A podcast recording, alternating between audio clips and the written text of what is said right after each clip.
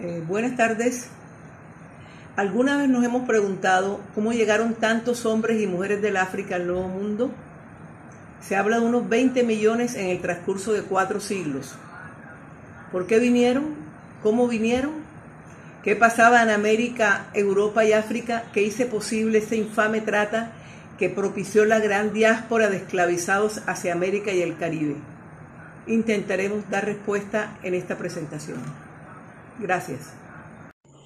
Detalles históricos del comercio con África.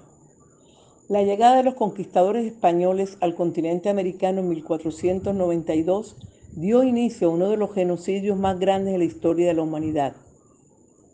Al menos 90 millones de habitantes nativos de la región fueron exterminados. En Europa, en el siglo XV únicamente se navegaba en el Mediterráneo. Enrique de Portugal, el navegante, creó una escuela en las Islas Azores para perfeccionar la navegación y buscar rutas nuevas. Así, en 1481 llegaron al África. Sin embargo, sus intereses iniciales fueron los tratos comerciales de diversos productos.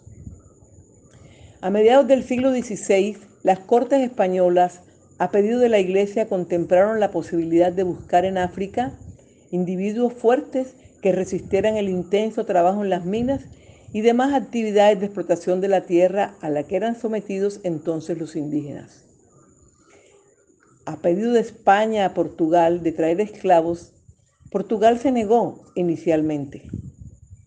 Pero Felipe II, rey de España, que era un gran político y estratega, anexó Portugal a la corona de Castilla en el año de 1580 y convirtió a los navegantes y comerciantes portugueses en sus súbditos y así los obligó a facilitar negros africanos para los trabajos en el Nuevo Mundo, encontrando así la solución al problema de cómo reemplazar a los indígenas que morían en las minas y haciendas y cuyo exterminio afectaba los intereses económicos del imperio español.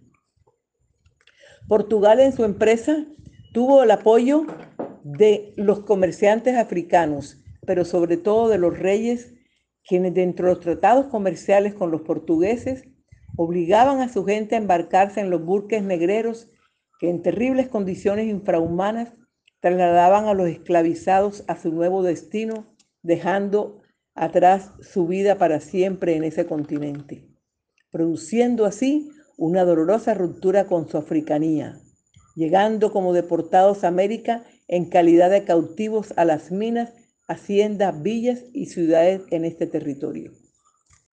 Atravesando el Atlántico.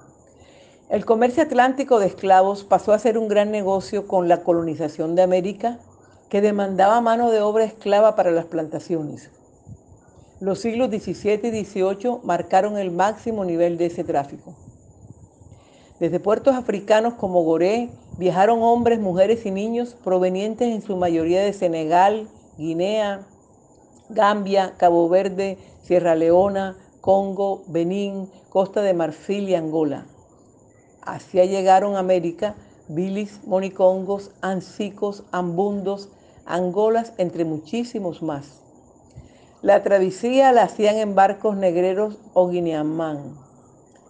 Para maximizar el beneficio económico, los armadores de barcos negreros multiplicaron su capacidad dividiendo el espacio hasta extremos mínimos lo que producía condiciones higiénicas deplorables, deshidratación y todo tipo de enfermedades con el aumento de la tasa de mortalidad a cifras entre el 15 y el 33%, que, no obstante, se consideraba asumible económicamente.